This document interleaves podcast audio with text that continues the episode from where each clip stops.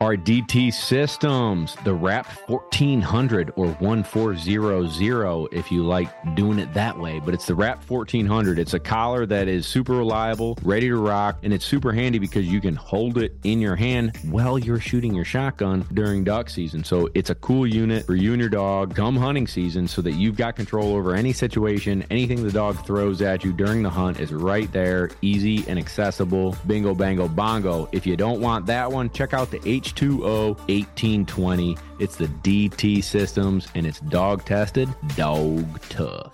All right, baby. Gunner Kennels. Man, one of the things that I love about Gunner Kennels is they're thinking about our older hunting buddies. Old Buck, he hangs out in a gunner kennel when he goes to and fro. And in his, we've got the ortho pad. He's got the old joints. And, and, even if your dog's not old like Buck, you just want a little bit of added protection as you're rolling down the road to keep that dog from bouncing around a little bit. So the ortho pad, super huge. If you got a younger dog that may dig a little bit, maybe chew a little bit, that performance pad is going to be clutch as well. So check it out. It's the full kit brought to you by Gunner Kennels, always innovating our industry and always keeping your dog safe. Slide in the DMs if you'd like to learn more about getting you and your dog into a gunner kennel.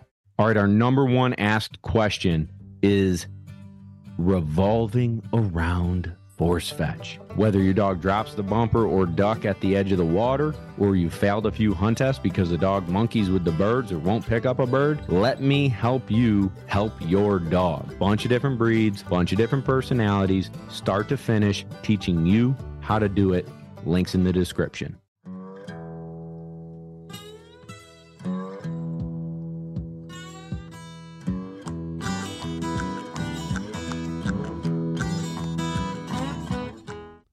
Boom, baby. We got another one for ya. Thanks for tuning in to another episode of Lone Ducks Gun Dog Chronicles. Here we go. It's just me and Kevin tonight.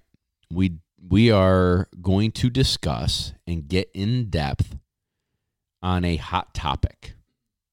Do you remember that like that uh, store in the mall called Hot Topic? Yeah, they had some parachute pants and I was and am quite afraid of half the people in there. Yeah. I mean, I don't want to judge a book by the cover, but No, but but I'm a judging. but they beat me up. No. You don't think? Nah, those are the type of people that need a safe space. And therefore they have like the uh the studded bracelets. Now I did have those, by the way. So I used to ride BMX. So I, I did buy some stuff from Hot Topic. I had some Jim Morrison t. You could get some classic Jim Morrison t-shirts and Jimi Hendrix t-shirts, and I had a little long hair. And I used to shred the the dirt ramps and you know. So I, I've I've dabbled. I had the black belt with the studs. So I'm not hating. I'm just saying they need to cry a little bit. Hmm. I probably did too. I was busy shredding. Anywho, we got a hot topic for you if you've listened to that whole shenanigans. We're going to talk about whistle set and intro to handling. We get it. I, I get asked all the time on how to do it, and I think it's an important conversation to have because so many folks jump ahead, do it too young. They don't have the proper foundation in place that the dog can thoroughly understand what's being asked of it, and therefore it goes to hell in a handbasket, lickety split. Right. Right. Hot topic. If it's still around, and I'm- we get sued, eh, nobody cares about it. nobody cares. Uh, but we did have a couple. Speaking of questions, Bob put out an Instagram thing, and we had some good ones come through. So Yeah, know- so we're gonna hit those as well. Yeah. yeah. So it's gonna be partially Q and A, but I would bet like in the last three hours that that like Instagram Q and A was up, twelve of the eighteen were on some sort of beginnings of handling. So we're gonna we're gonna like take those questions and I'm gonna mold my conversation around it, but I'm gonna start to finish how I do it. Um, there's plenty of ways to skin a cat. This is how I roll. Uh, but first, the food that fuels the truck of the lone duck. Eukanuba, baby. Now, I want to say thank you to everybody who's tried that three month challenge. I haven't gotten any bad re- reviews on their three month challenge. Most if not all of the people who no, most would mean that there was someone that didn't. I haven't had anybody disappointed that they tried it. I would be honest if I did. Nobody's been disappointed. They've all been pleased with what they've seen from their dog, and I I feel the same way. The new formula is legit. Um, Chewy.com, you can get it there. You there's some stores that sell it. They're dabbling with some different things that they got to do getting it out there to everybody, but it's because of high demand. Right. We got to get that supply up. So I'm sorry if you've had trouble getting that Eukanuba baby, but supply and demand, get it while the getting's good. Get on that three month challenge. Next up, Gunner Kennel. Man's best kennel. Bob's been writing a couple articles for their website. Check those out. How to be a trainer, what it's like, day in life. Get those. Pretty good. It's pretty good. Yeah. Well, Kevin might have helped me write it. Yeah. It's pretty good. We tag teamed it. We tag team. We But tag they- team it. They've been doing a bunch of really cool things on their website. It's worth checking out. They Yeah. also have some new gear, some new uh, apparel items. Pretty awesome. I'm into it. Sorry, everybody. My microphone just hit my mouthpiece while I was swigging my beer while Kevin was talking. So if you heard that bad. noise, that was because I was doing some swigging. Uh, yeah, no. Check out their website. We they've been doing breed specific articles as well. So if you're interested in those like non Labrador breeds, those are just little outliers. Kevin has been helping, you know, work on introducing people. So like for instance, we had a uh Molly was on here. Yeah. Molly has one of the top curly coat retrievers in the country. Uh she's quoted and some of the pictures of her dog are going to be in a gunners nova scotia duck tolling retrievers like n- breeds that not everybody knows about they're doing articles on them so you can do some reading you can get you a food crate you can get you a, a kennel you can get you a hat come on gunner kennels baby next up traeger grills and the only reason they're up next is because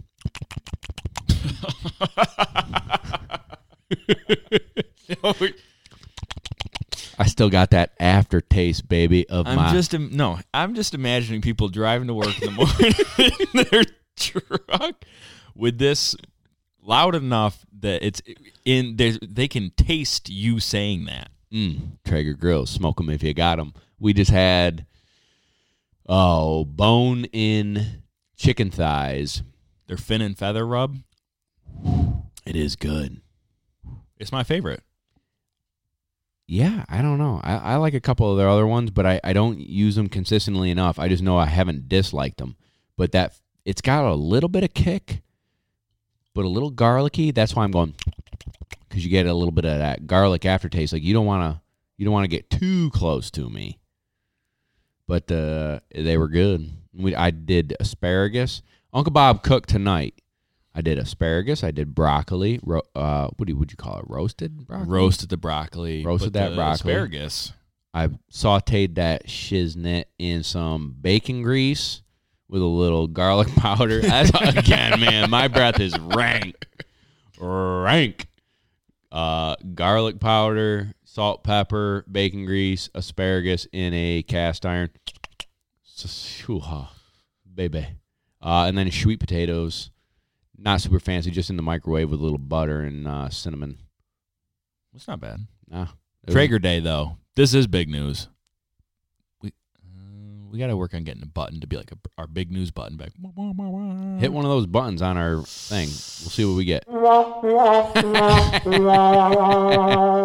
He picked the wrong one. That's a noise for that. All right, pick one more. Let's just for fun. All right. Well, right, I'm now we know I know, it. I Yeah. know the little blue button uh, does that for when Bob's not funny. But uh, this Saturday, May 15th, if you're listening live or soon or, or not, but it is World Traeger Day. Sweet. Get you some. Smoke them if you got them. Welcome to the Traegerhood. Next up. Mm. Business. Now, all right. I'm a thank you all for for for harassing Kent with mm, Bismuth because Kevin had a conference call with them and they were like, well, we've kind of been blown up by people saying mm, bismuth. And so there's only one pe- group of people that give a crap enough to say that word in a funny way, and it's all of us listening and talking on this show. So thank you all. I think that's hilarious, and it just shows your support. So that's sick and probably super annoying for them, and I love it. So if we have to double down Let's on double replying down. to their Instagram, Let's go hard in the mm, bismuth paint. You can shoot the fast deal, but as long as you say mm, bismuth, they're gonna. I love it. Oh, I love you guys. Uh, yeah, well, shoot or shoot. I got nothing else. Keep saying bismuth. I love it. I love you, Kent. Thank you. Uh, next up, Dogtra. The most consistent collars on the market with the best customer service. Great people. Uh, I gave a little shout out today on Instagram to our girl Lorraine. You did? Yeah. I didn't see that. Uh, I don't know if any of you guys are around my age. Probably some of you are younger than me. So I'm probably, You're old, so definitely.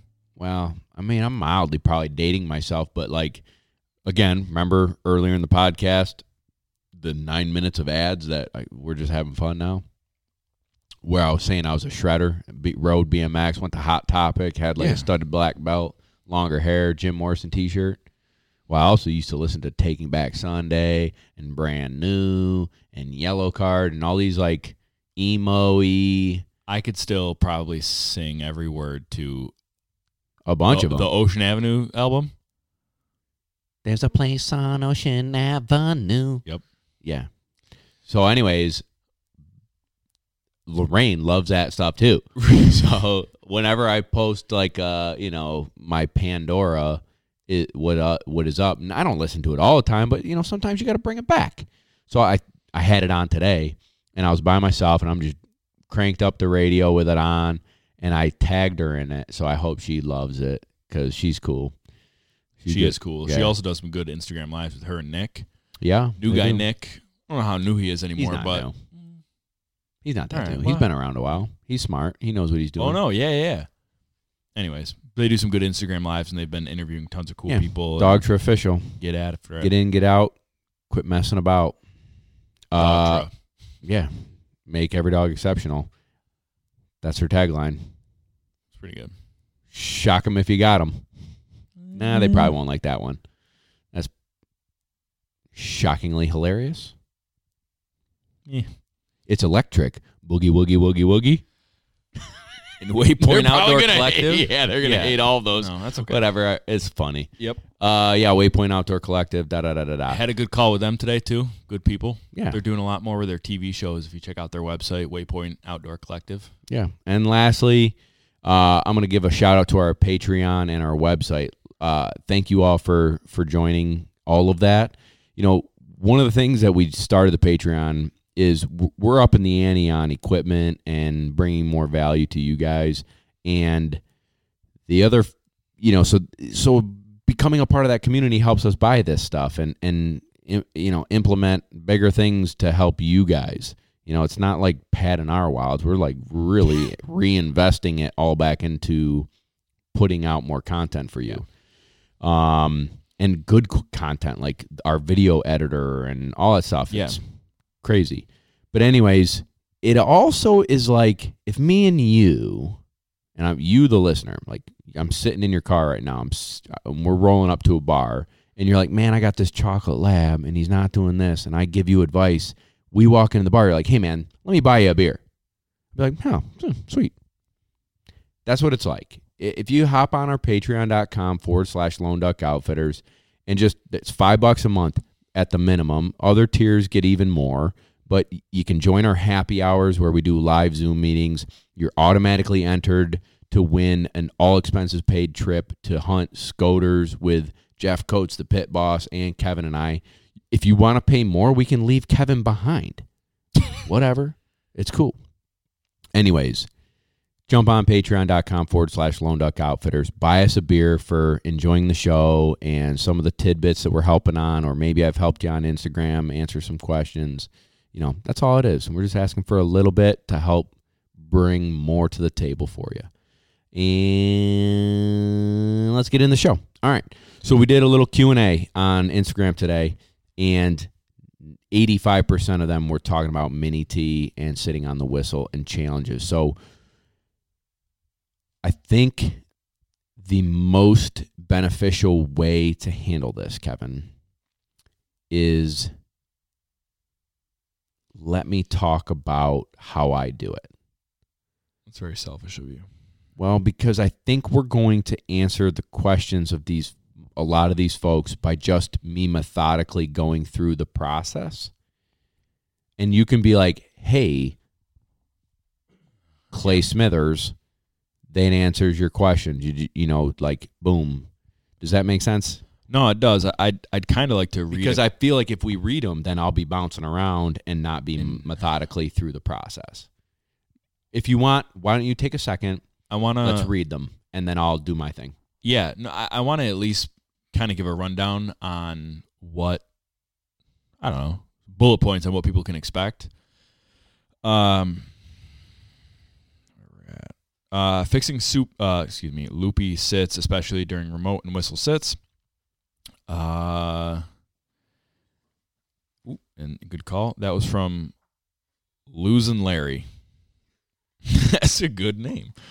Uh, on Instagram.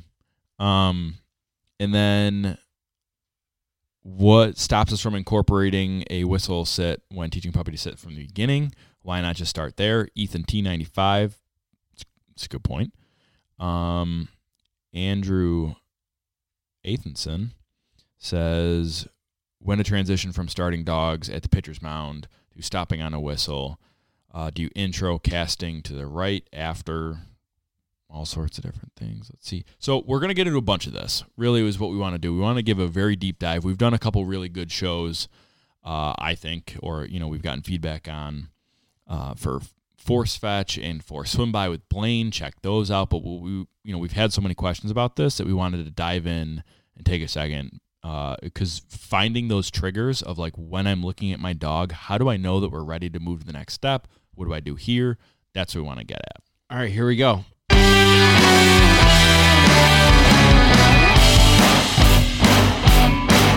Oh my gosh, that was wicked long. Yeah, Bob found the I buttons on our controller. Speaking of things that we've purchased to try and help with our show and quality, Bob found buttons. I kind of like that tune. That was shredding. All right. What? Oh, uh, I'm just gonna go, and you're gonna jump back into like Yeah, yeah, yeah. All right, got you. Andrew, did that help? Like, but somebody asked, wouldn't it make sense to do this with a young puppy? Yep. Yep. But it's more of a trick when they're puppies. Now, I think if you do treat training, clicker training, and they're sitting on the word sit with a clicker, with a treat, with a like I don't do any I do a treat, but I'll just say good. Hey, good dog, boom, treat. It's instantaneous, like just like the clicker would be. Instant gratification. And that's not for everybody, but that's just how I do it and then you overlay that with tweet set tweet treat and then you know they're three months old and you can blow a whistle and they sit great it's a trick so they're doing the behavior to earn the treat which is good. But well not a but. I would add to that that when they get older and the challenges get harder and you're pouring more um, distractions and challenges and stress and possibly pressure, whether it's perceived or it's physical or it's collar or leash, like it's if you do it on a whistle with treats when they're a baby is probably going to help you but you're still going to have to follow the process that i'm about to explain so yes do you have a head start Sure. I think it's great. Do it. Do I think you're going to be further ahead of my 10 month old puppy when your dog's 10 months old? No. Because you've got to still follow this process. I think it'll help in the beginning stages. I think it'll make things snappier when they're just figuring things out. But I think your struggles and strifes are going to be similar to what I'll go through when you start doing pressure and you start upping the ante on their expectations. So, do I think it's a good idea? Yep. Do I think it's going to get you that much further ahead? Yeah. And that's that. Now, here we go. We've talked about it a million times on the podcast. Force fetch is very important. Not everybody believes in it. Most people do. I do. And I think before you start doing sit whistle and mini T and all that, I I don't think I know. Before you do mini T and pile work, you need to have force fetch done because we've created compulsion on off. Turn you know, a command is given, pressure's turned on, complete the command, pressure's turned off. And so they're striving and motivated and learning how to learn learning how to turn pressure off, learning how to beat pressure by complying quickly. So, prerequisite number one got to be collar conditioned. So, we collar condition at six months old, give or take. And we just did a video with Prairie Dog where she's, well, she's probably close to seven months old now, I'd guess. And, uh, you know, we've done a lot of the treat training, a lot of the leash work, a lot of that good stuff, and she's been starting collar conditioning. And um, you know, so now it's it's basically time to start force fetch. So she's halfway through collar conditioning. I'm about to jump into the hold and like getting her to hang onto a paint roller or a bumper, and then we'll start force fetch. Once she's done with force fetch, she's collar conditioned, she's force fetched. Now when I go to let's say force to a pile. Oh, that's the other thing. So force fetch, then force to a pile. Force to a pile. Let me just describe that real quick. I'm going to have short grass, white bumpers, possibly a white pole at those bumpers, and they're probably going to be 15 to 25 feet away. So, what is that, Kevin, in yardage? Not far. Three to five yards. Ten yards less than. Yeah. Okay. Let's say 15 yards away. Big pile of bumpers. They are because they know fetch, and I've done my walking fetch, I've done my ladder fetch. They're leaving my side and going and picking up a bumper, bringing it back, delivering nicely to heel not jumping around, not going past me, not dinking around, not dropping it, picking it back up. Go get it, bring it back, sit down. I take it. I say fetch again. They leave. They go to the next bumper, which is a little further out, pick it up, bring it back to me, sit nicely. I take it. They go back out to the next bumper that's a little further away. That's the ladder, right? Once they're through ladder, I'm going to put three or four or five bumpers at 15 feet away, and I'm going to say fetch back, fetch back, fetch back, and I'm giving pressure all the way to those bumpers. After two, three, four days, I stop saying fetch back and I just say back with continuous pressure. Okay. I've I've transitioned the word fetch out of it and now I've just taught back and I'm putting pressure and and a continuous a low level doesn't have to be crazy low level continuous pressure, little little uncomfortability, and they get to the bumper and the pressure's turned off, and hey, good dog, here, sit, good. Okay, so they're doing that. At that point, I'm going to make the pile a little further away, but I'm not going 100 yards. I'm going maybe 40. Right? Like we don't need to burn them out doing 100 yard wind sprints up and down a field, forcing them to the pile. We need to do 30, 40 yards, and I'm going to intermix my pressure. For a little while, it's going to be continuous all the way to it. Then it's going to be continuous from my side. And once they leave my side, I'm going to turn the pressure off. And then midway, I'm going to say back with a little pressure, back, back, Nick, back, basically. So they're getting in route force. That's what that's called, in route force. And then I might even do a little back as soon as they're getting to the pile. Pick that sucker up quick. Get back here. Good dog. Okay. So that's and then I'll do I'll I'll sit them in front of me. Pile is maybe 10 yards. Well, I'm getting a little ahead of myself. But I'm going to force back while I'm casting back. So I give a right back with my right hand straight up. And I'm going to give a little the command back with a little zing zing. And they're going to spin to the right and go and get it. And then I'm going to do that a bunch. And I'm going to go and move to the left a little bit. I'm going to lift my left hand straight up. And I'm going to cast left back. And so I'm doing forced to the pile with a little bit of casting. I would enter I would call this all forced to the pile. This is not mini T. This is not really casting. This is still forcing to the pile. Leave on the word back and go. Now, while I'm doing this, the dog is learning the whistle sit.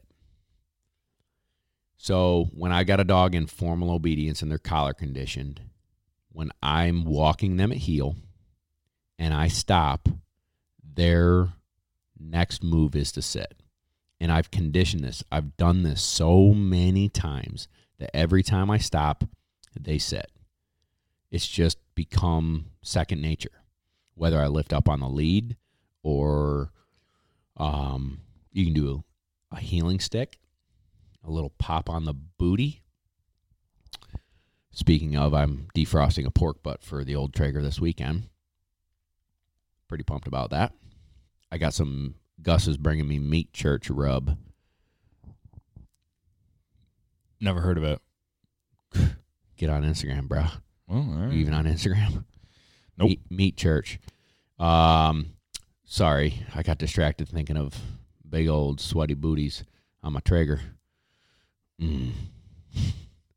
Anyways, so the heeling stick is a great tool. Um, it can be just like an e-collar, just like a choke chain, just like anything else. It can be abused, but it's a phenomenal tool to work the dogs at heel and on sit and all that. So I'm going to integrate the heeling stick and and do a little tap on the butt. And the maneuver, if you can close your eyes while you're listening to this, unless you're driving, is to have the heeling stick in my well, two ways. One way is the leash is in my right hand, dog's on my left side, leash is in my right hand, healing stick is in my left hand. And it's cocked. It's pointed up towards the sky. And when I stop, I say sit, and from pointing from the sky, I go from midnight to six o'clock, up, down, and back up. Okay, so it's it's it's not down near the dog's butt, and when I have to swat, it comes up and then down. It's already up and it just comes down. Does that make sense, everybody? So it's already up in the air. I stop, I lift up on the lead, and I come right down on the butt. And it's some dogs, it's barely a touch. Other dogs, it can be a little bit more. It depends on the dog. And then once I do that for a few days, uh, and that's pretty good, then I'll collar condition the sit, and it's verbal. All of this is verbal, by the way. And so, walking at heel, I stop, I say sit, I give continuous pressure until the butt hits the ground. Good dog. And this is low level. It's uh, their normal working level, right? We've talked about that during collar conditioning chats. Like if your dog uh, is on a 1900S, you know, the old Dogtra, it's probably on a 15 to a 25. Nothing crazy out of 127. That's just a light stimulation. You say you stop, you say sit, continuous pressure, butt hits the ground. Hey, good dog. Pressure's turned off. Now, now we're going to integrate the whistle. All at heel, all on lead. Dog's already doing it verbally. It is ingrained that when you stop, they're sitting. Now, I'm going to go back to the lead, no stick, no collar. Back to the lead. I am walking at heel. I stop. I say sit. Then I go tweet. So remember before, you know, five minutes ago when I was talking about fetch back, fetch back, fetch back. And then after a few days, I just say back. Same idea with the whistle. So I'm going to say sit, tweet, sit, tweet, sit, tweet. And I'm overlaying and intermingling the whistle. Easy peasy. Now they're doing it pretty good where I'm just lifting up on the lead. They already know what is to be expected of them. When I stop, they should sit. So they're doing pretty good. But I'm going sit, tweet. Now I'm going to take two, two, three days. I'm going to do the old heeling stick again. And now I'm not going to say sit anymore. It's just going to be the lead and the stick. So I'm walking at heel. I stop, tweet, stick. Walk at heel, tweet, stick. Walk at heel, tweet, stick. Good dog. Do that for two, three days. Then I go to the collar. Tweet, continuous. Butt hits the ground. All at heel. So over the course of, let's say, 10, 12 sessions of this, you've got a dog that is collar conditioned to sit, collar conditioned to sit on a whistle, understands the heeling stick, get the butt on the ground quickly, and we're moving and shaking, baby. That is how I teach a dog to sit on a whistle at heel. Boom. Done. So, in all of this, we're doing force to a pile. We're doing marks. We're doing, we're, we're training. But this is just a little session before work or a little session on your lunch break or whatever. It's it's five ten minutes. You don't have to go crazy. But in the course of a week to 12, 14 days, you got a dog that's sitting on a whistle at your side, real sexy like. Now, I am going to sit the dog, and this is the only time, generally speaking, that I call a dog off a sit. Remember, we've talked about this in obedience. I sit the dog down and I go back to the dog and reward them and, and take them off a sit. Um, that's how you get a dog to sit still and or sit on a dog stand and not jump off and come to you or creep towards you or scoot their butt towards you. You sit down and you stay there until I come back to you. So this is this is breaking my rule, but it's for a purpose. So I set the dog down 25 yards away from me. I call them to me. Kevin, here. He starts coming towards me. Tweet set, tweet set, tweet set. He sits. Maybe he doesn't. So many dogs on the first two, three days have been so conditioned that when I say here, they come all the way to me, which is the right thing to do. That they are like, what do you mean sit? I, am you told me here. So while you're tweet, sit, tweet, sit, sit, tweet, sit, sit down, tweet, sit. No pressure yet. Just get them to do it. Get them to do it out in front of you. I don't want them to come to heel. And so I will use my body language to physically uh, intimidate would probably be the word step towards them. So as I'm blowing my whistle and saying sit, I take like hard steps towards them. And they're like, oh crap, I'm to sit. And then they sit, and you're like, oh, good boy, Kevin. What a dog, Kevin. And they get it. It might not be the first session, but I bet you it is because you've done all the homework for the first, you know, 10 days of doing it at your side that they start to get to sit out in front of you facing you. So sit them down, call them to you, tweet sit, tweet sit, whatever you got to do to get them to sit in front of you. And then you're going to start overlaying that collar. Tweet sit, little bit of continuous, butt hits the ground. And they're going to get a little buggy. They're going to get a little bit of weird. They're going to, you know, you've forced them to hear. So that might make a dog hustle up and get to you quicker. Like, you got to play the game. I don't know what your dog's to do. Your dog might do it perfect. Your dog might run away. I don't know. I hope it doesn't run away. But they get funny, but it's a learning curve. They don't know what you want from them. So it takes time. This doesn't happen overnight. You don't have a dog that sits on a whistle in three sessions. I promise you that. It takes time and practice to get a dog that whenever you blow the whistle, they stop. And this is how we do it. So now that I've got the dog sitting 25 yards away from me, coming to me, this is not on my T pattern field. This is not anywhere crazy. It's just maybe in my yard or just off in a no man's land area. Sit them down, call them to me, tweet. They sit. I might give continuous pressure. I want them to feel e collar pressure on set and be okay with it. It's not a punishment. This is a the faster my butt hits the ground, the faster the pressure's turned off, and I get a good dog. So you're just doing reps of this. Now you're doing force to a pile. So I'm I'm practicing my pile work, and at this point, I'm pretty much done with pile work. So they're going and coming religiously. They've been forced properly, so they know when I say back, they better go. Now they get a bumper in their mouth, and they're they're coming towards me. Tweet set, tweet set, set, tweet. I take steps towards them to quote unquote intimidate them into a sit. Good dog, no pressure. Day one, no pressure on the collar. Just physical, your body moving towards them, your voice saying, sit. Good.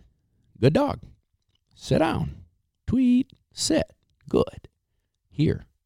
Come all the way back in. Now, when you do this, you want to intermix it because if you do it, if you run to the pile 15 times and you stop them 15 times coming back, meaning like go get it, come back, stop them, come all the way back. Go get it, stop them, or you know, go get it, come back, stop them, come all the way in and you do it 15 times every single time, now they're going to anticipate the whistle and they're going to slow down on their return. So we want to intermix it. If you do pile work 15 bumpers, stop them seven times, six times. You're practicing, but you also don't want to lose momentum on coming back where they're anticipating the whistle and they're starting to get sluggish. Like, are you going to blow it? Are you going to, am I coming all the way? Are you going to blow it? And you're going to get the smart dog that they're going to look at you as they're coming back and they're like, he's got his whistle in his mouth. I'm going to slow down and stop. Or he doesn't have his whistle in the mouth. I'm going to haul butt back. I mean, they're freaking smart animals. So just these are all okay things. They're learning. But that's how I get the dog to sit with a bumper in their mouth. Now we're ready to to crush, okay? We're starting to teach. This dog is starting to truly understand the whistle means sit no matter what, whether you got a bumper in your mouth, whether you're at heel, whether whatever's going on. Now, in the meantime, pile work, forced to a pile is done. So while I'm doing this sit stuff, I'm also going to be starting mini T or three handed casting. Same thing in my book. Somebody else might have a different book, but in my book, it's just two words, same thing, same meaning. Oh, here we go. Kevin, you follow me? How am I doing, buddy? You look good. That's about it. well, hold on. Let me take a swig. I'm parched. I think I think maybe we should take a couple like we're doing good, but I want to make sure that people can follow. I don't know, I guess it's hard to do it audibly. I just want to make sure because you're moving right along. And I want to make sure that people can like take a second and be like, all right, yeah, all right, I can see it. That makes sense. Yeah, I hope you know there. I, mean? I hope your imagination is booming right now because I, as I'm describing it, I'm seeing dogs I'm currently training doing this. So I'm trying to methodically describe what they would maybe do, not do, and how I would handle it. All right, let's get into mini T. So I start with one pile, and I don't care really what pile you do, but I'll, I will probably stick to the back casts for right now because remember we've done a little bit of force work on the right backs. Now again, I want you to envision this. Get your imagination hat on. We are at a pitcher's mound. Dog is sitting at pitcher's mound facing me. I'm at home plate. Now a big T pattern, I got a big like a real baseball field Imagine a real baseball field. That's that's the real T pattern. This is mini T. This is three handed casting. This is mini. The piles are 15 feet away from the dog, if that. And it's short grass, white bumpers, can't miss them. If they go where you tell them to go, they're going to see bumpers and get success. This is not a blind retrieve. If you're doing this with orange bumpers or taller grass, you are wrong, my friends. Don't do that. White bumpers, short grass, go to a golf course, go to a soccer field. Do it in your front yard in short, green, beautiful, luscious grass. Short. Okay? So now we got the back pile. So you're at pitcher's mound with the dog. How much before sorry, I tried to catch you early. How how much field should people be mowing? Like, is this something that we could do in my backyard, my Yeah. regular suburban fenced in little Yeah. quarter acre? Just mow it tight. Yeah. Just I mean ankle deep grass. Yeah. in in three inch white bumpers that uh, sit on top of the grass. If the dog turns the way they're supposed to go and don't go to a bumper, you're messing it up. They need to see the bumpers. This is not a blind retrieve. Got me? So they're sitting at the pitcher's mound. You're just in front of them. Okay, so it's it's the mini home plate. It's it's it's I- mean six feet away, eight feet away. I don't know, not far. And have you ever heard the term English on a cue ball in the billiards, the pool? Yeah, shooting pool, a little, English on there. Yeah. That means you're hitting the cue ball at a on its edge basically and it's going to kick it a certain way. I'm doing the same thing with a dog. So if I want a right back cast, I'm going to take two steps to my right and I'm going to raise my right hand up and say back. Now, because I've created this English, the dog is going to fade with me. I don't want them to move because I told them sit, but they're going to like lean into the right a little bit. And I'm going to cast back and they're going to spin to the right. And I'm going to do that for a day. And then I'm going to go to a left back and I'm going to step two steps to the left and lift my left hand straight up. And they're going to spin to the left. And I'm going to do that for two, three days. And then I'm going to do a right over pile. And there's no back pile now, just a right over pile. And I sit them down and I cast them over. Now, meanwhile, I slow down. Meanwhile, every time I give a right, all right, let's let's back up completely. I create English. I lift my right hand up. Dog spins to the right, picks up the bumper. Good dog. They're coming back to me with the bumper. Tweet. Get them to sit with the bumper in their mouth. We've already practiced this with your pile work. They sit in front of you. You step up, take the bumper from the dog, take a couple steps back, toss the bumper behind you or put it in a bucket or something, cast them back again. Go get it. So every time I'm doing mini T, I go sit, tweet, back. They go and get it, tweet, they sit, I take it, tweet, back. And so I'm blowing the whistle before I give a cast, and I'm blowing the whistle when they come back with the, the bumper. So they're getting many, many, many, many, many, many, many reps during mini T on this whistle and this sit.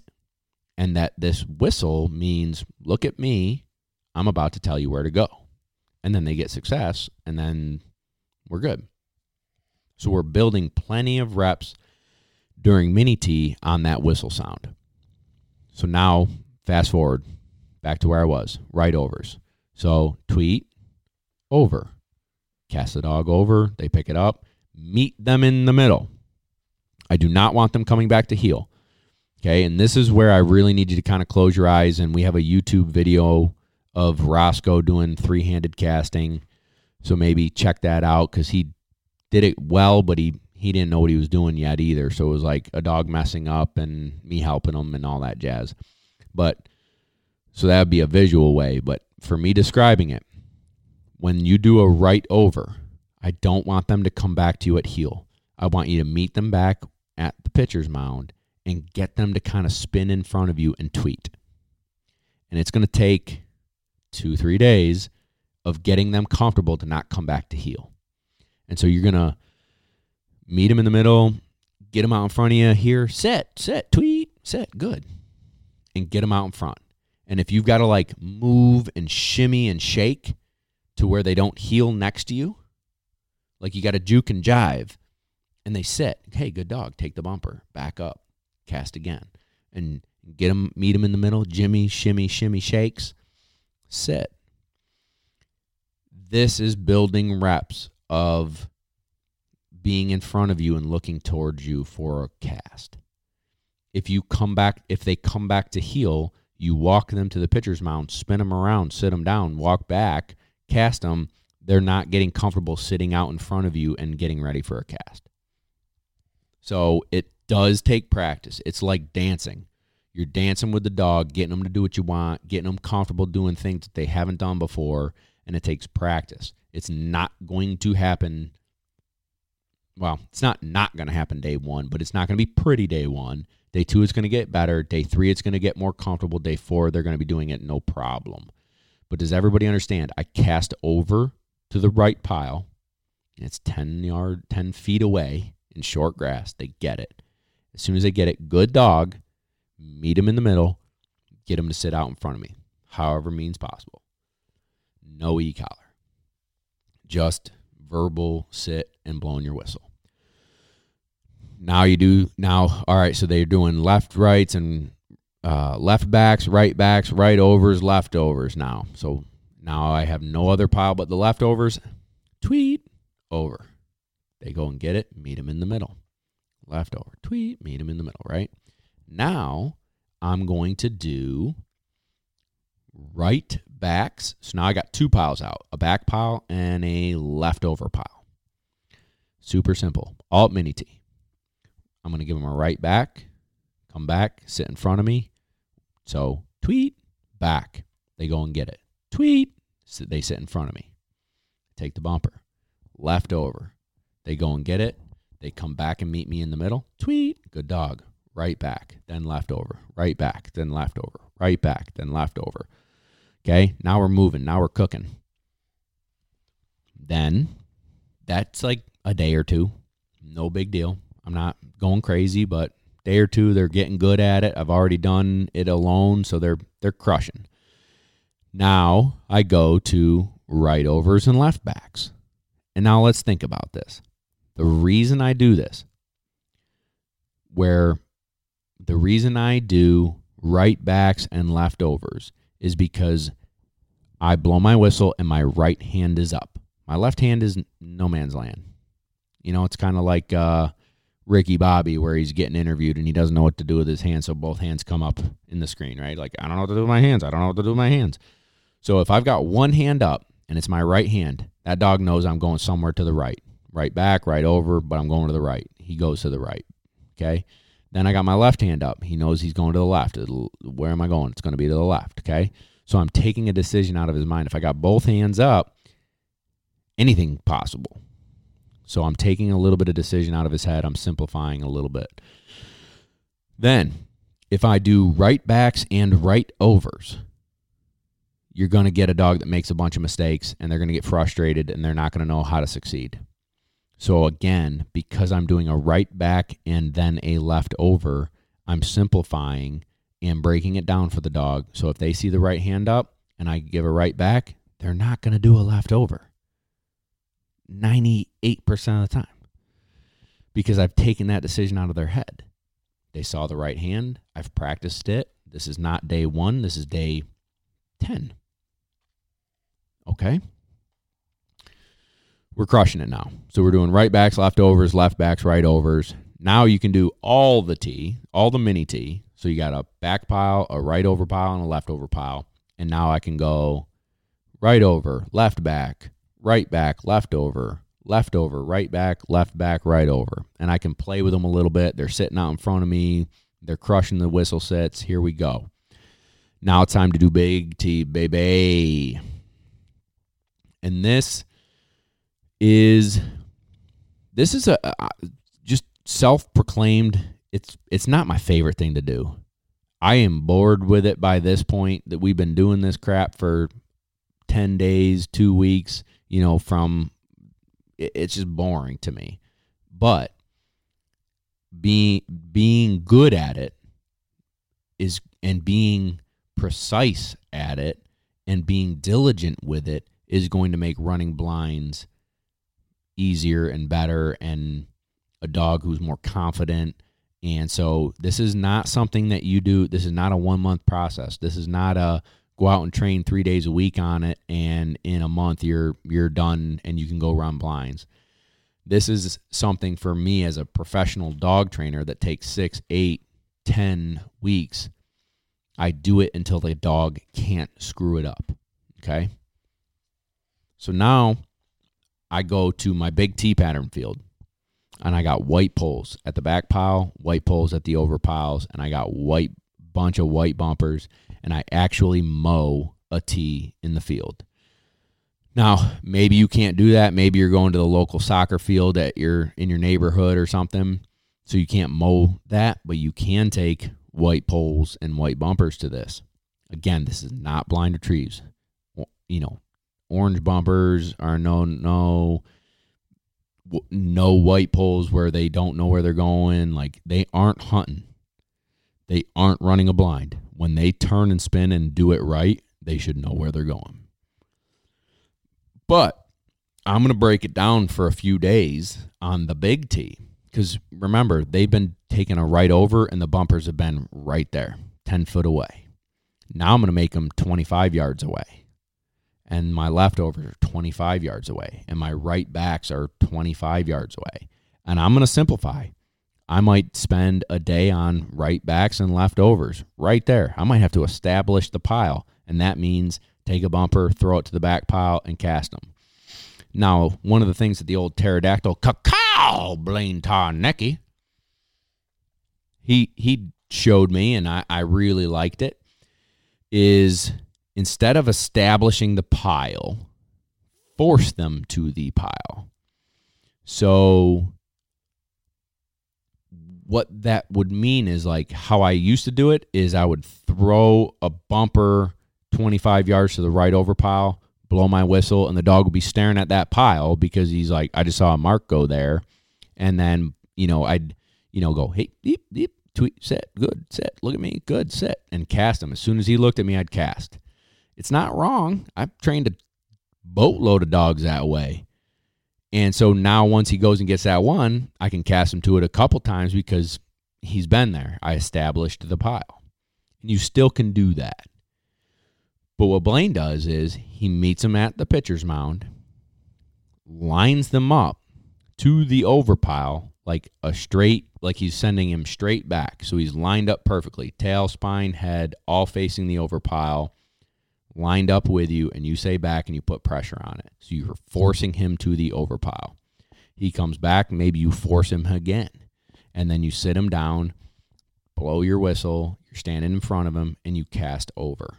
So he's been forced that way. You can even put a little zing zing on your overcast, and you're creating a compulsion to go over. And you can do the same on the back, and you can do the same on the leftover. Okay. And I've done that with uh, this crew of young dogs that I've got now. You know, Hank, Maya, Ace, Drake. Who else did I do that with this winter? And it was good it it was good. I would say Ace is the only one that had a problem with it because he wouldn't go unless I put a little zing zing. Like he was waiting for the compulsion to begin before he would leave. Why do you think that is compared to some of the other dogs?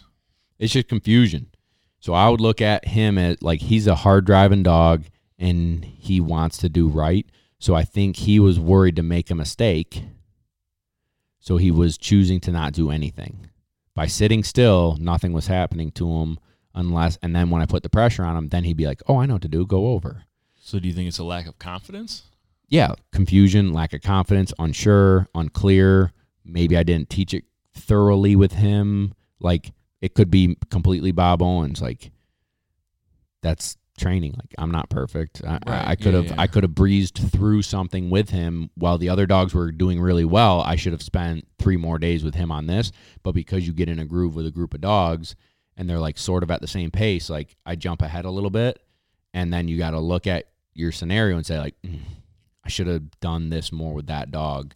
And so it it's probably not probably it's on me. Like my it's on me, just like it's on the listener to do it their you know, to do it right. Um but he had a he had a sticking point. So he would turn and sit on the whistle and doing T pattern. He was like going and stopping and doing everything right. But but if I gave him a, an overcast, it was never on a backcast. It was always on the overcast. And he just would stand there and look at the pile and look at me and look at the pile and look at me. Like he knew that he was supposed to go to it. But until I did a little pressure. So I don't know. All I know is it did a it was good. But anyways, let's move on. So now I'm at this like I call it the big mini T.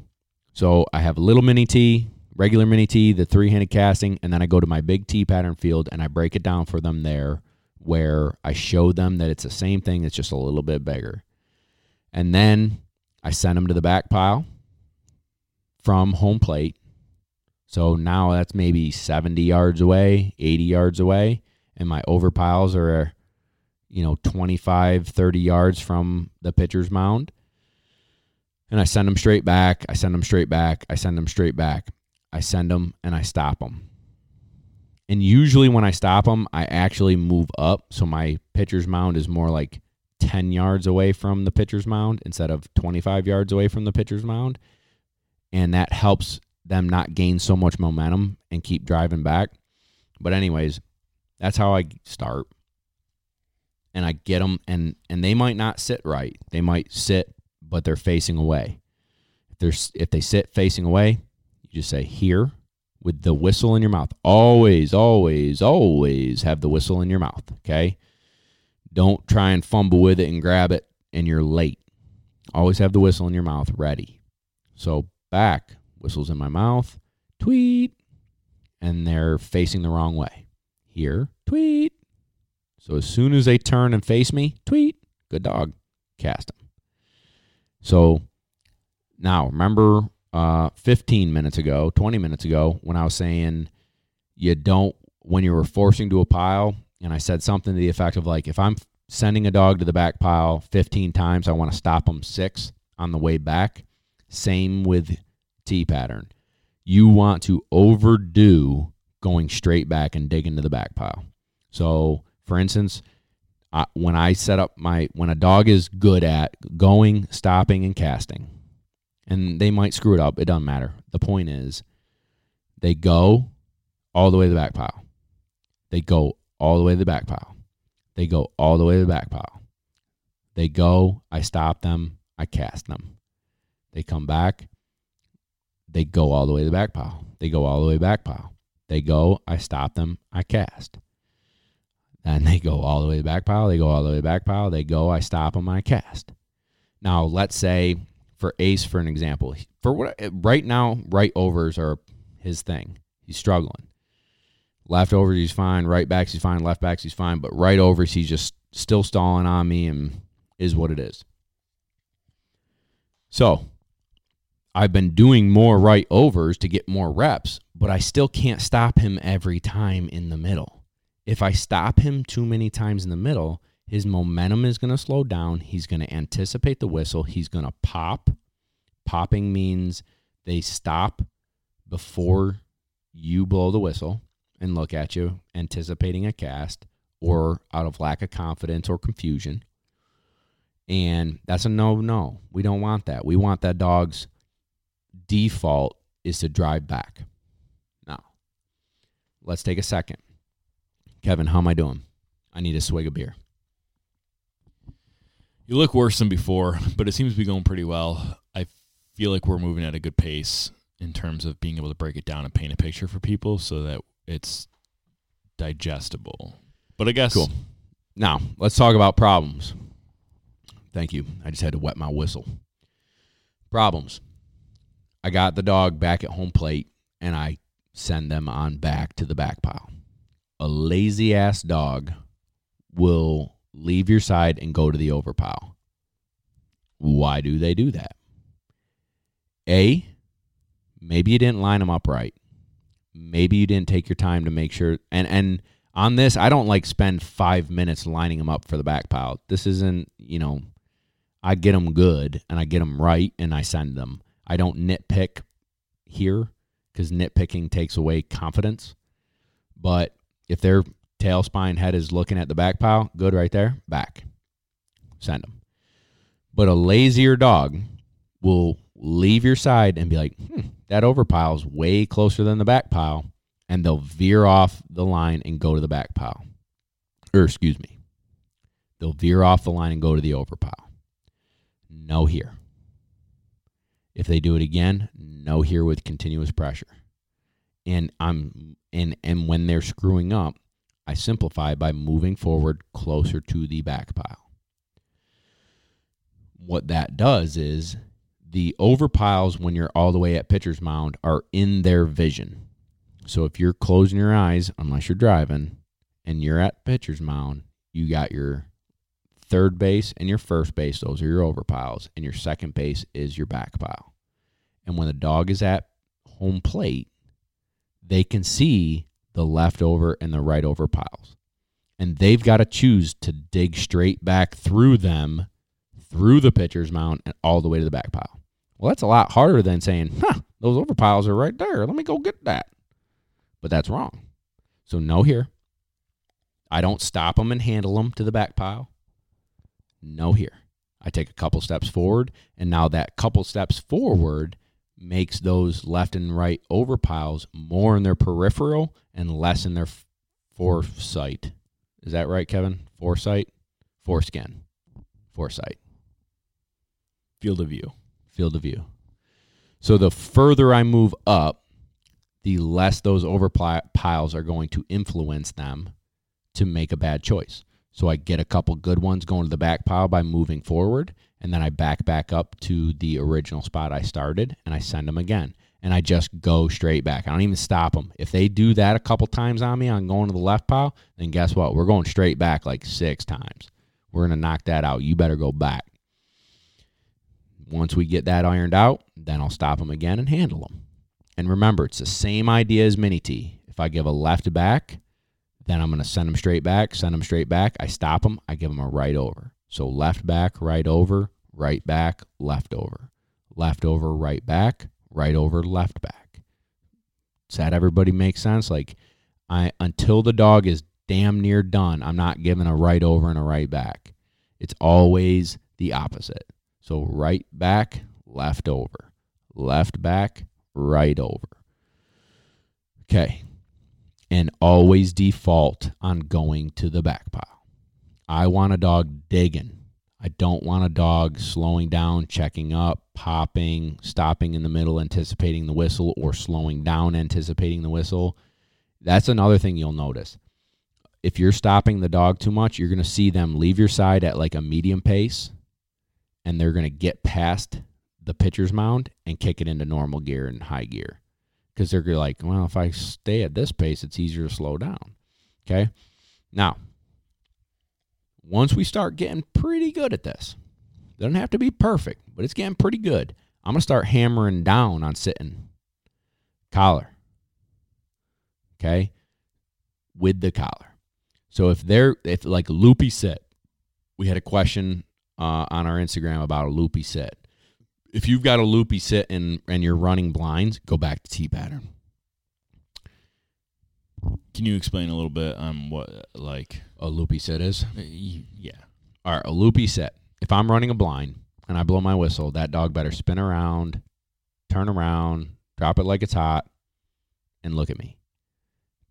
And no matter how fast or slow they are, it should be within reason on that same line. Doesn't have to be perfect, but it, it can't be like slow down, big loop, and now they're 20 yards off of line.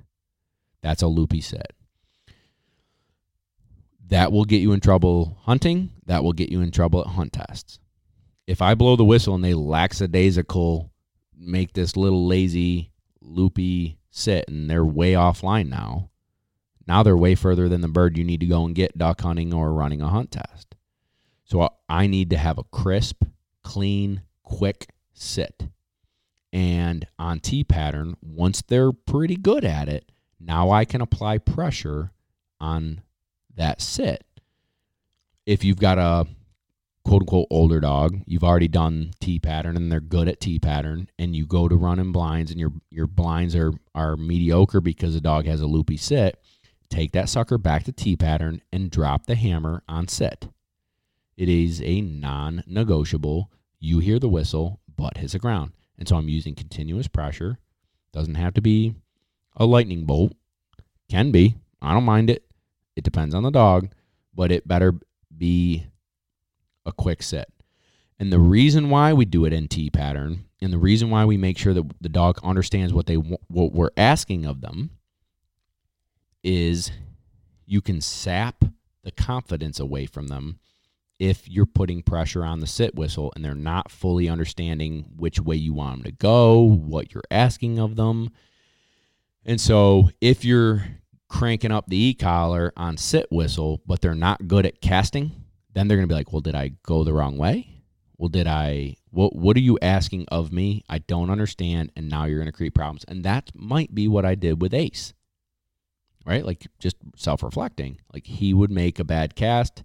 I'd uh, correct it. I'd maybe nick him on the collar. I'd cast him again. He'd make a problem, but then he would have a little bit of a loopy sit. So I was getting on the collar too. So he's probably got a gray area in his head where he's like, well, if that wasn't right and that wasn't right, am I getting nicked because of the sit? Am I getting nicked because of the collar or uh, the cast? Like, what am I getting nicked for? So I'm just not going to do anything. So I want to make sure that they're pretty darn good at casting and confidently going where I want. And then I'm going to up the ante on my sit whistle and really hone in a quick sit. And again, the reason why, if you have a loopy sit on your blinds, why we go back to T pattern is let's revisit somewhere that they know and put pressure on them somewhere that they know. Like if you got a good dog and they always take your casts on T pattern, then they're not worried that, hey, I should have gone left when he said right. They're like, oh, I better sit down quicker because I didn't sit down quick enough. Does that make sense? Yeah, I'm following you. I feel like it, uh, something that you say a lot that I, I like is that you know you, you do it until the dog can't get it wrong and it's this is an area where we have people come out and train and stuff like that and you just this is this yeah, is the go number one. This like go back to this. You, this is the number one thing people breeze through, right? Because it's not super fun. They do it three times a week because that's what their job and family and everything is allows. They do it maybe one time a week, and they do it for a month. That means four times, six times, eight times. No, I'm doing it four to six days a week, and it's for six to eight weeks. So I'm doing it 75 times. I'm making sure it's dialed in. Right. And then going back, I just want to emphasize what I'm saying here. If you've got a dog that is already capable of running blinds and you've got a loopy sit, you go back to T pattern because they understand T pattern. You're not, if I put a ton of pressure on a loopy sit in the field and then you cast them and they take a bad cast and you stop them and nick them or you stop them and cast them again and you stop them and cast and, and you're getting into this little battle out there but their loopy sit is getting collar pressure you're going to take all the confidence away. They're not going to know what you're asking of them did i take a wrong cast? Did i not sit quick enough? Did i go the wrong way? What do you want from me? I don't know. I'm getting frustrated. I quit. That's what they're thinking. So you're going to create more problems running blinds by putting a ton of pressure on the sit whistle in the field and so you go to T pattern and you spend a week or two revisiting T pattern and grinding that butt into the ground on the sit whistle.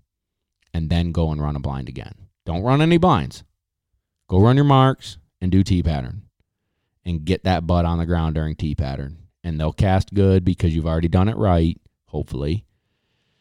And then go back to running blinds two weeks later and tell me how it goes. It'll go better. So let's quickly recap and then we'll answer a few more questions that came in through our Instagram. But your process is must be collar conditioned, must be force fetched. Do a thorough job at heel on teaching the sit whistle via heeling stick, via via lead first, then heeling stick, then collar. So at your side at heel, you're getting a whistle sit, crisp and nice at the end via your e collar. Then you're doing the drill where the dog's 25 yards away. You call them to you, you get them to stop before they get to you. Then you're going to do that with the e collar. All while you're doing force to a pile and stuff. Then you do your mini T. Remember, right overs, left backs, left backs, right overs, right backs, leftovers, and you're you're doing the opposite cast every time. So a right back, left over, okay? Every time during mini T, every time they need to sit, you blow the whistle. Get them to sit out in front of you. Every time you're going to cast, you're going to blow the whistle and then cast. Then you're going to go to your T pattern, your big T pattern, but you're going to break it down and show them again. Right overs, left backs, right backs, left overs. Then you're going to start trying to stop them en route to the back pile and cast. And then remember, Blaine Tarnick, he said it, whether he made it up or somebody else did, but we do it like, no offense, but he says something to the effect of like, amateurs till the, do it until the dog does it right we do it until the dog can't do it wrong. I'm going to say it again. Folks do it until the dog does it right. We do it until the dog can't do it wrong. So we do it over, you know, they crush it, they crush it, they crush it. Let's move on. Let's run blinds. No, they need to crush it, crush it, crush it, crush it, crush it, crush it, crush it, crush it. Tighten up that sit, tighten up that sit, crush it, crush it. Now we move on. I like that quote, and and I I know, or you know, maybe you can reiterate the context in which it was said, but we had a question come through for, on Patreon. I think of like you know, what do you think the biggest difference is between the pros that you train with and the amateurs that you train with and things like that, and that's how that came out. But I think it's really important to note of like why why the dogs look so crispy clean when they go home versus when somebody brings their dog and say my dog runs blind. Yeah, my dog's running blind. It's awesome. And it's like, sucker yeah. doesn't even sit on a whistle. How does it run a blind if it doesn't sit? Right. Exactly. Now, here's the thing. Here's another thing. We got Yankee syndrome up here. So anybody above the Mason Dixon line that has crappy winters, they only get to train from man, even March is sketchy, but April through October, and then duck season's here, so they, you know, most people ban training during duck season, which is wrong, but they do. And so from all right, let's count it. March, April, May, June, July, August, September, October. 8 months. So you're getting 8 months of training in.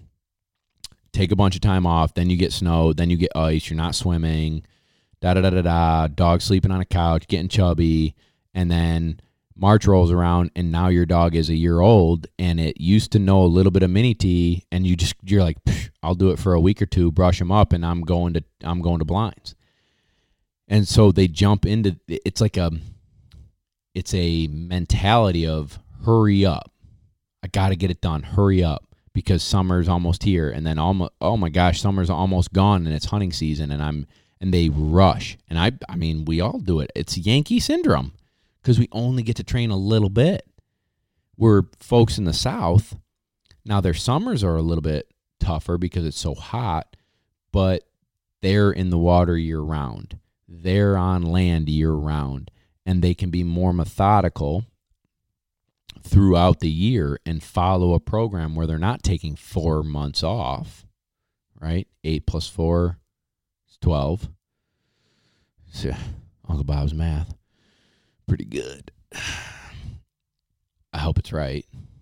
Uh where yet you know they might slack during hunting season, I guess, but but they have nice weather where they can keep grinding year round. And so what I would emphasize to us Yankees is there is no time limit on how old your dog should be to do these things. There is no rush to get it done. There's a rush to do it right. So I don't know what that rush means to do it right. Might be 2 months, might be 3 months, might be whatever. But do it right. Don't don't hurry up and mess it up. I feel like we always forget that the dog's going to uh, hopefully live 12, 13, 14, 100 years, right? This it all of these things are constant building blocks that you build and foster and maintain and things like that. Like you don't just do it for 3 weeks and then be done for it for the rest of their the life. rest, right? Like for instance, swim by. Swim by is in essence mini T on water in a small little pond, and we did this with Blaine on a podcast. Maybe while I'm chatting, Kevin can look up what episode with Blaine. Sure. Uh, thank you. Where we went in depth on swim by and de cheating and that process.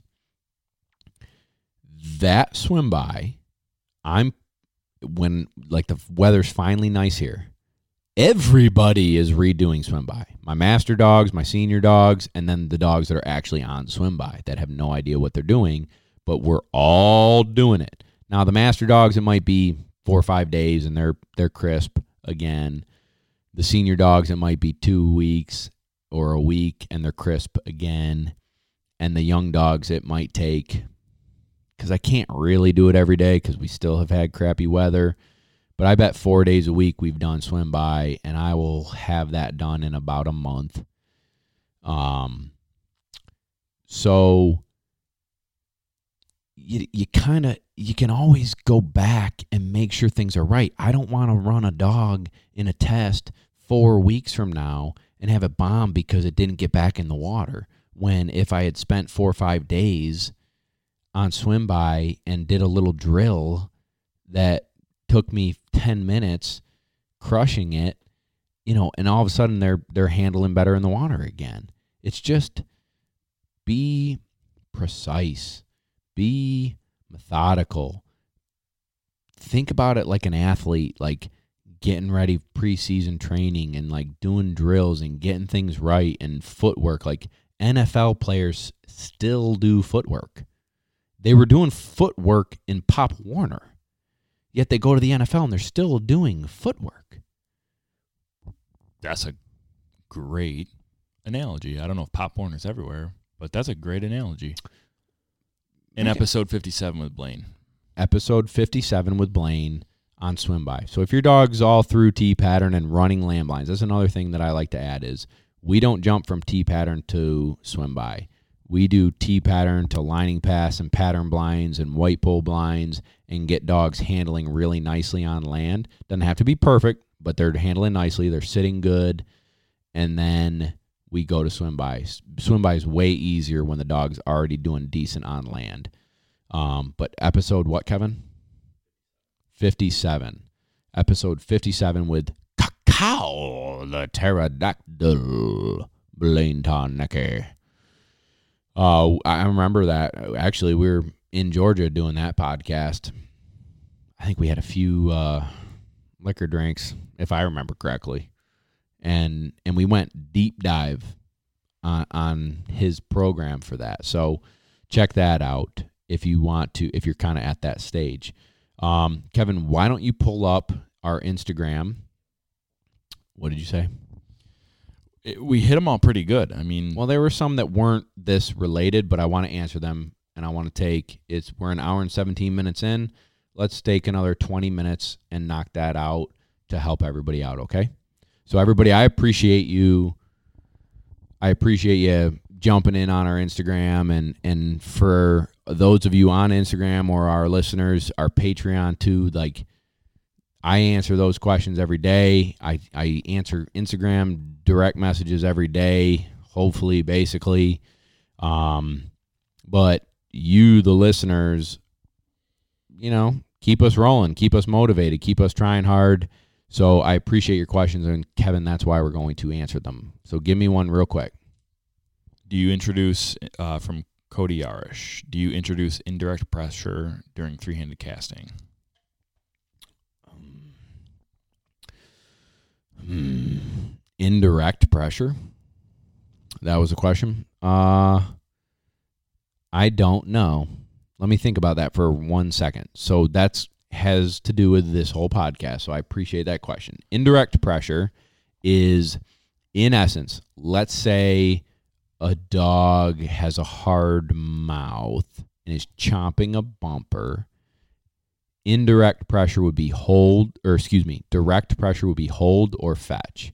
Indirect pressure would be here and give him collar con- collar stimulation on here. The faster he gets to me, the less likelihood he's going to chomp. He's going to worry about getting to me quickly and less worried about chomping. That's indirect pressure. I would say the answer is no because I would not give indirect pressure because the direct pressure that I want is a sit on a whistle. I don't think I really use pressure during three-handed casting or mini T. I'm just thinking out I'm thinking out loud right now. When would I? I guess the only time I would do it is if the dog went to the overpile and didn't pick up a bumper because it, it, it had a brain fart and didn't fetch. Right? But at that point in time, it hit, it knows. fetch. Right. So I'm going to put pressure on fetch because I've already taught it. It's already been force fetch. It knows better. So I'm going to, if it goes over to the overpile and is like danking around, no, fetch. Not indirect pressure would be like over again. Like over, over, putting pressure on over when he's staring at the bumper. No, fetch that son of a gun up. So I would say, in essence, mini T, three handed casting is a no pressure situation. It's just practice. Like I'm not putting pressure on the sit whistle when they're coming back to the center on the e collar. I'm not putting pressure on any of that. I'm just teaching. So I would say no pressure during mini T. I can't unless they don't pick up a bumper. That's probably the only thing I can think of off the top of my head. If they spin the wrong way, if they go to the wrong pile, no here. So no here would be pressure. That would be like verbal pressure. That would be like perceived pressure. They know they're in trouble. They did the wrong thing. I'm going to bring them back to where they made the mistake, which is pitcher's mound. So that would be what's called attrition. I bring them back to where they make the mistake and I do it again. And I do it again until they can't do it wrong. Um, but I don't think I would really, I don't, I don't, I don't really think I'd put pressure on it. No here. Sit. Over. They dig back. No here. Sit. Over. They dig back. No here. Throw a freaking bumper over there. Over. Huh, they're successful. Do it again. Do it again. So, no pressure. Swan Austin was wondering uh, how do you tell when a dog's ready to go from three handed casting into mini T? It's the same thing. So, Yeah. How do I know? I, I think we covered it through this whole program. Good question. But three handed casting to me and mini T are the same thing. I think that's uh, something we get a lot of, like the confusion. Everything Yeah. has 75 different names, Yeah, but they're all the same. All right. So we had a couple other great questions come in. Uh, they were just great questions, so we want to make sure that we answer them. And E. Sherman was wondering how often uh, do The we have a Shermanator. That's a throwback. Uh, was wondering how often do we have a breeding for labs? Got anything coming up? Oh, uh, yeah. Um, Miss Sam, HRCH Sam. That's a good dog. She is a good dog. She had a badass hunting season this year with my buddy Peter, the veterinarian in Texas. He's been on the show. He has been on the show. You're right. He's also made a debut appearance on YouTube a few times. You're right. Check that out. He took Sam this hunting season and hunted her from Texas to South Dakota to Nebraska and Timbuktu and killed everything. She picked up hundreds of birds and she came back like even better. Like so kudos to him because some dogs go to hunting season and to guys and gals that don't do this for a living and they get a little sloppy, you know, a little breaking, little little sloppy. And nah, she's she's better than she when she went. She's just good, man. So uh, we're gonna run her in some master tests in June, but she's due to come into heat any day now. And so if let's say she came into heat tomorrow, today's May tenth, fifteenth, whatever, you know, um, four months from now would be May, June, August. Puppies would be ready to go home basically. It's August, September timeframe. So, you know, that'll be one. Um, Cruz is probably going to take a year, is gunning to take a year off, and we haven't decided if we're going to breed her again. She's had three litters, totally healthy dog. Four litters is is standard, but we haven't really decided if we're going to do it or not. Uh, I've got a young dog named Izzy that my aunt owns, but I do too. And she's stacked pedigree, awesome dog. I put a title on her, and we're waiting for her to come into heat. Like she will.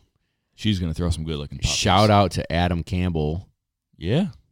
At uh, Hillside Kennel, uh, Hillside Retrievers, Hillside Retrievers, I think, on Instagram. His podcast, The Doghouse with Adam and Jimmy, is lighting the world on fire.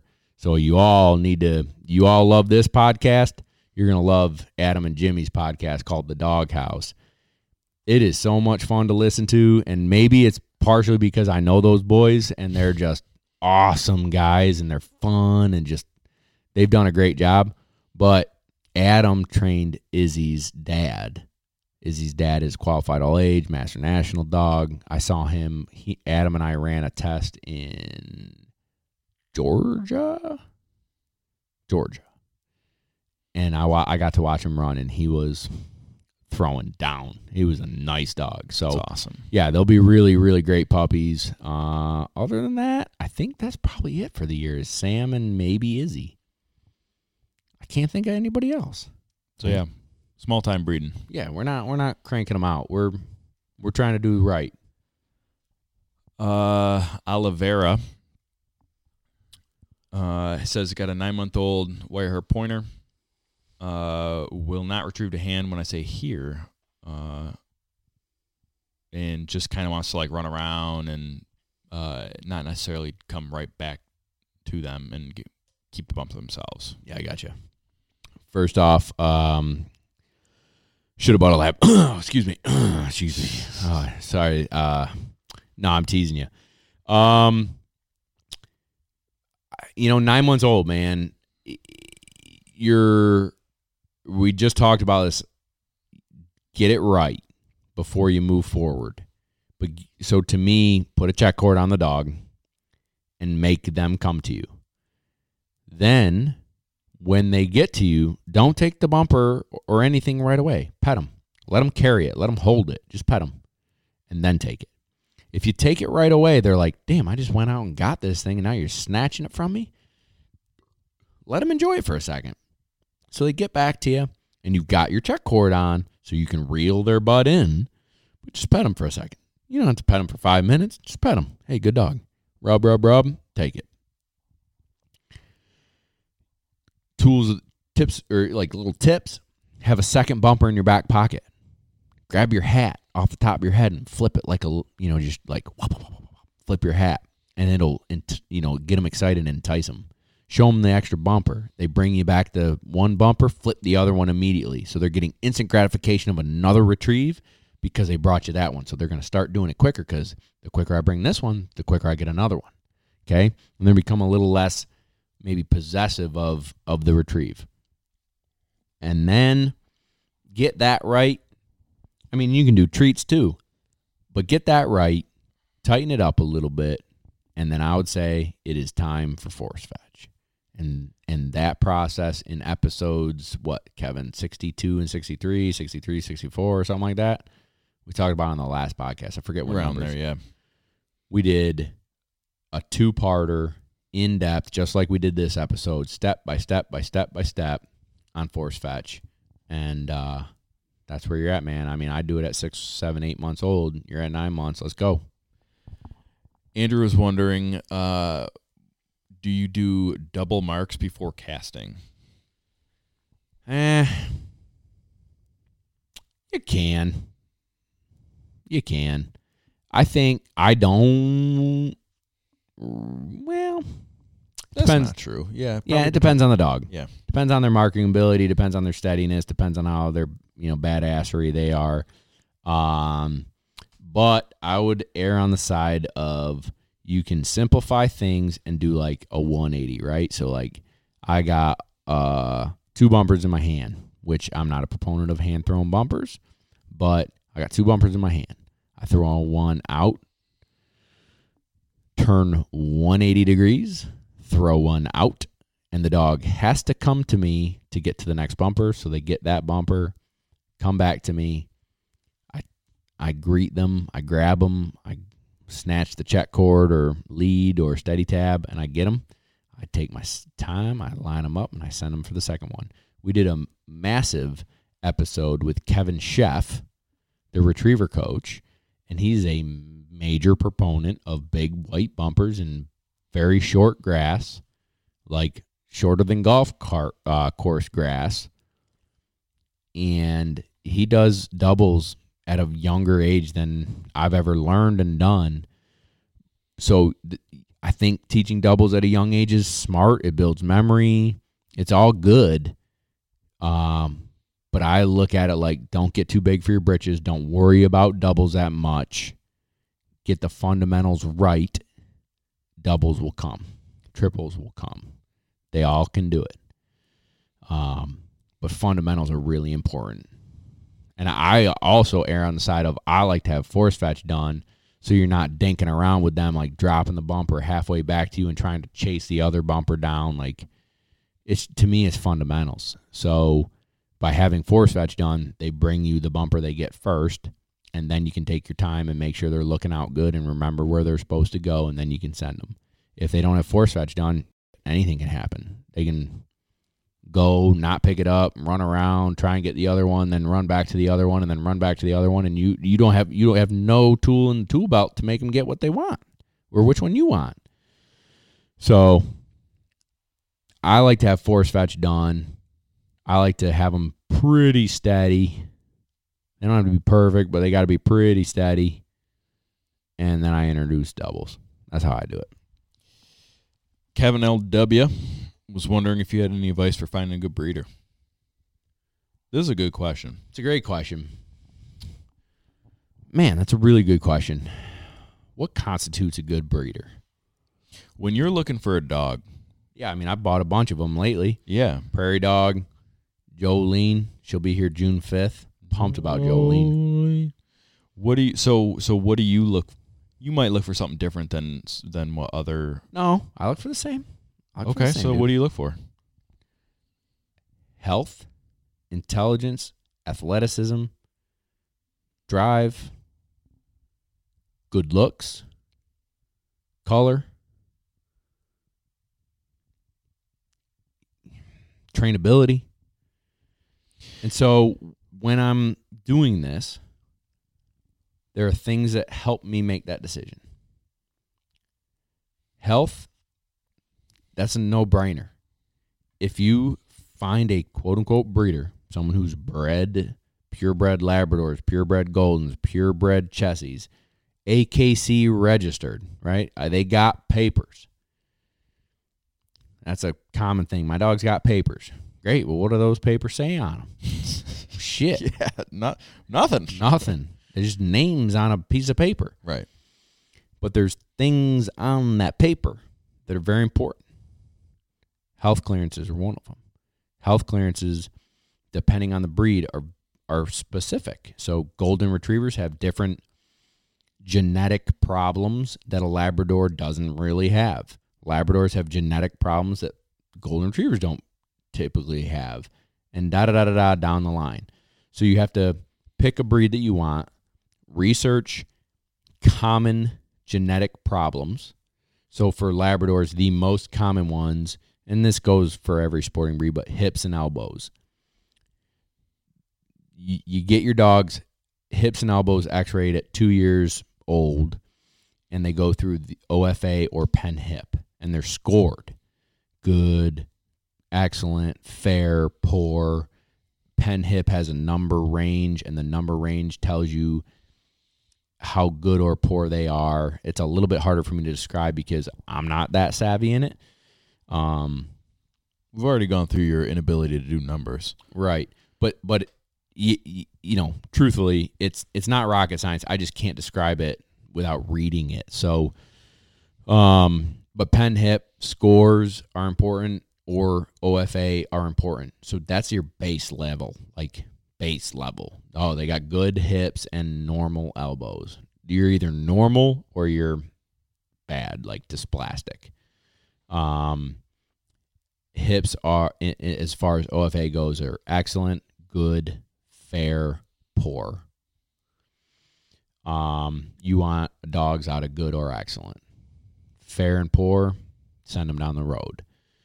Next up would be EIC, exercise induced collapse, and CNM, centronuclear myopathy. Both of those are very easy it's a cheek swab. You send it in, and it's like fifty bucks. I mean, if, If- someone, if that, yeah, it's not expensive. Then there are other like it's a Labrador like pan. They call it a panel. So I send that cheek swab in, and I get the Labrador panel, and it knocks out every genetic thing that a Labrador could have, and you test for it. So like we talk about silver labs, you know that would be a dog that's non-dilute. So if you have it, silver labs, like God bless you if you got one. I'm I'm sure you love your dog, and I'm not knocking it. I kind of care less. Like to each his own, but it's a genetic mutation of the breed. There are health concerns that are related to that coloration, and therefore, good breeders, responsible breeders, don't want to breed that color because most of the breeders, most, if not all, who are breeding for that mutation only want the color because it's a fad right now. And therefore, they're not worried about the hips and the elbows and the this and that and the intelligence and the coat, you know, density and whatever, the hunting capabilities. They're just worried about, hey, I got two dogs that have that genetic genetic mutation and they breed a silver. Okay. So you go through this whole pa- panel and your dog clears out, right? You're good. Then they can have an eye test done. And their eye test determines like clarity and lesions and and like sciency veterinarian shit that Uncle Bob knows, but it's hard it's hard for me to describe. But like if like me and Kevin, we got perfect vision, don't we? no big deal. no big deal. Everybody else around us has glasses and whatnot. They would probably score poorly on a eye exam with OFA or, or I think it's OFA. Excuse me. So technically, me and Kevin are badass breeders. Kevin is full blown, baby. He's got a Hey. baby. What's up? Yeah. Um, There's a lot of different tests like this you can get done though. We had a, a similar test with like Birdie's heart. We had like an, the OFA for Bird's heart to make sure everything was squared away and she had a regular rhythm and all that good stuff. But that's very golden retriever specific. Like the labs are not required to have that done, and therefore most people don't do it. So I would say, all right, let's break it down again. If you're looking at a breeder, you want to ha- make sure at the bare minimum that you're buying a healthy dog. So they're doing all the health testing and ask them what health tests the dogs have had, dad and mom. Very important. Now, second is performance. We don't want a couch potato.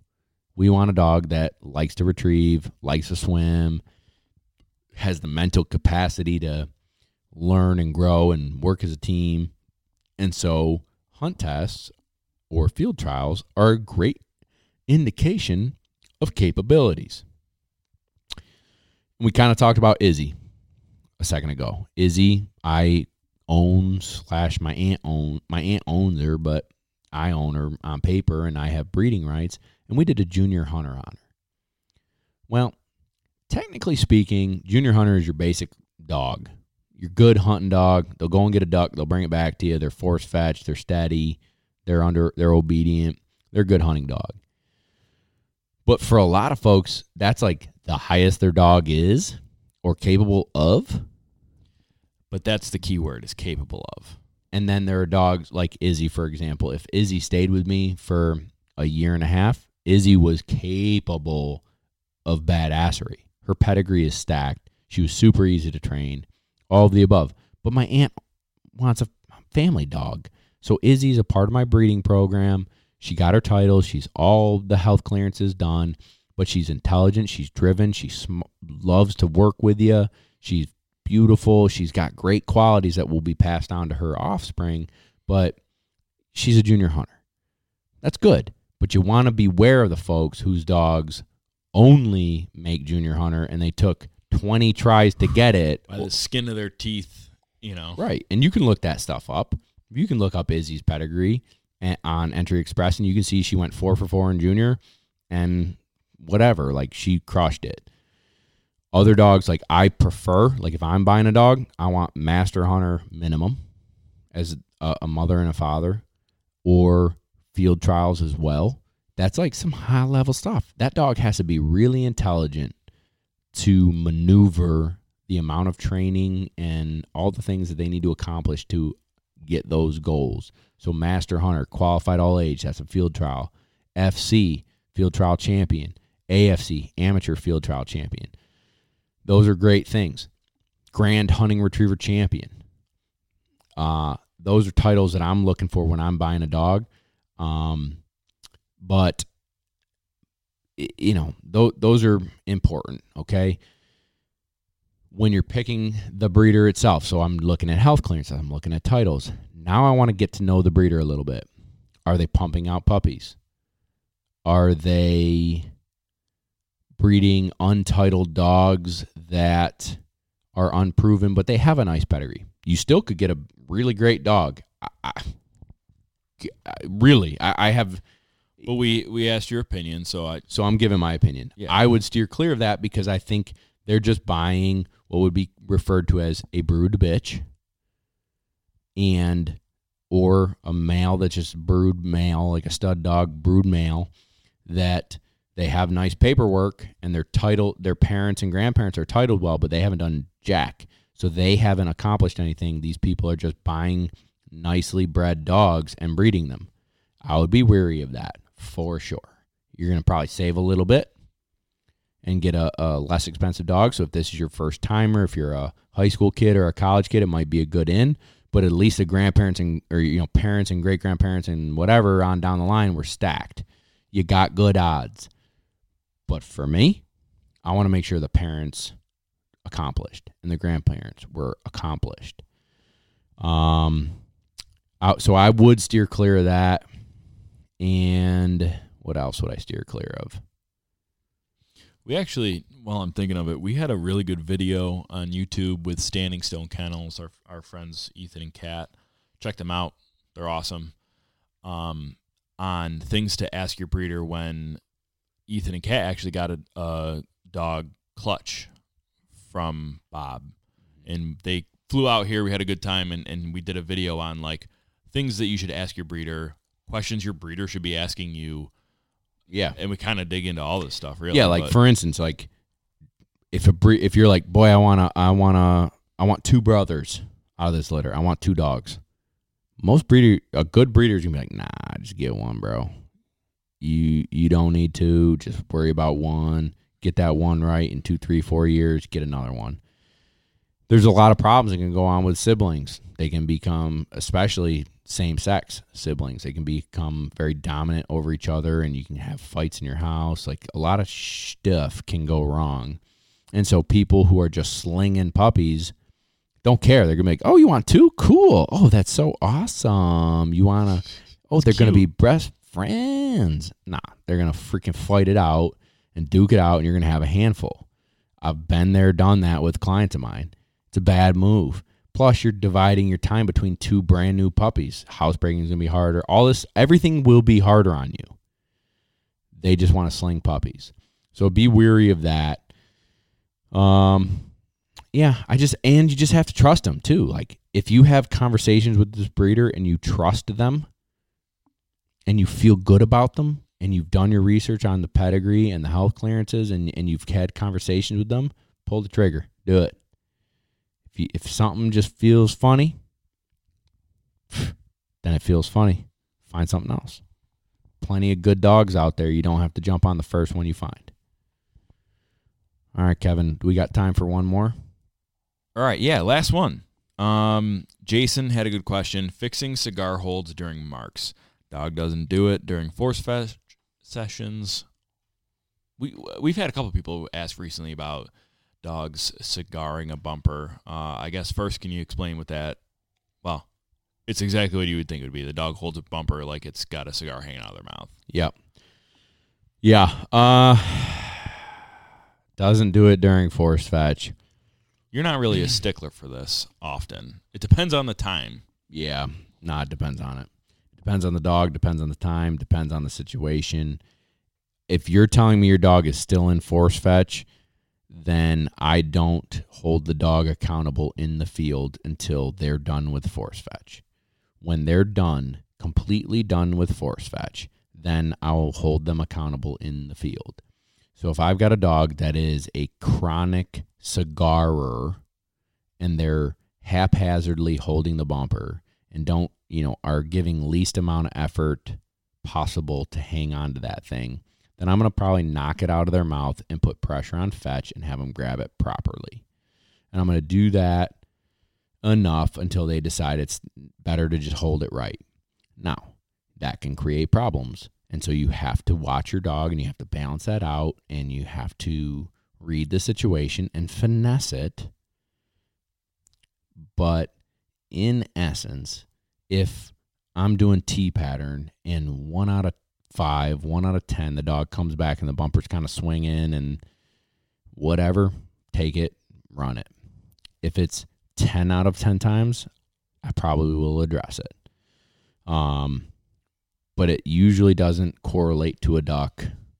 It usually doesn't correlate in in major problems in their life. I don't worry too much about perfect stuff like that. So, anyways, great question. Guys, thank you. Check out our Patreon, Lone Duck Outfitters. Dot, or no, it's patreon.com forward slash Lone Duck Outfitters. Grab your hat on Lone Duck Outfitters.com. Thank you for tuning in. Another episode wrapped up. Hope you enjoyed. See you next time. Hey, do me a solid. If you enjoy the show, if you enjoy our Instagram, if we've helped you at all, join patreon.com forward slash lone duck outfitters. If you do it before September of 2023, you're going to enter to win a hunt with me and Kevin and a bunch of other Patreon members down in Missouri. We're going to smack some ducks, have some fun, do a seminar with our dogs, and have a great time. But jump into patreon.com forward slash lone duck outfitters. Links in the description and join the community that helps me help you help your dog. Hey listeners, Nick Larson here, host of the Birdshot Podcast. As fans of this show, you may be interested in the conversations on the Birdshot Podcast, where we discuss all things upland hunting, from upland birds and their habitat and conservation to the shotguns, bird dogs, and gear used to pursue them. Whether you're a seasoned upland hunter or just getting started and wanting to learn more, I interview a wide range of guests, each with their own unique perspective and valuable experience to share. If you're on the hunt for more upland hunting conversation, please consider subscribing to the Birdshot Podcast today.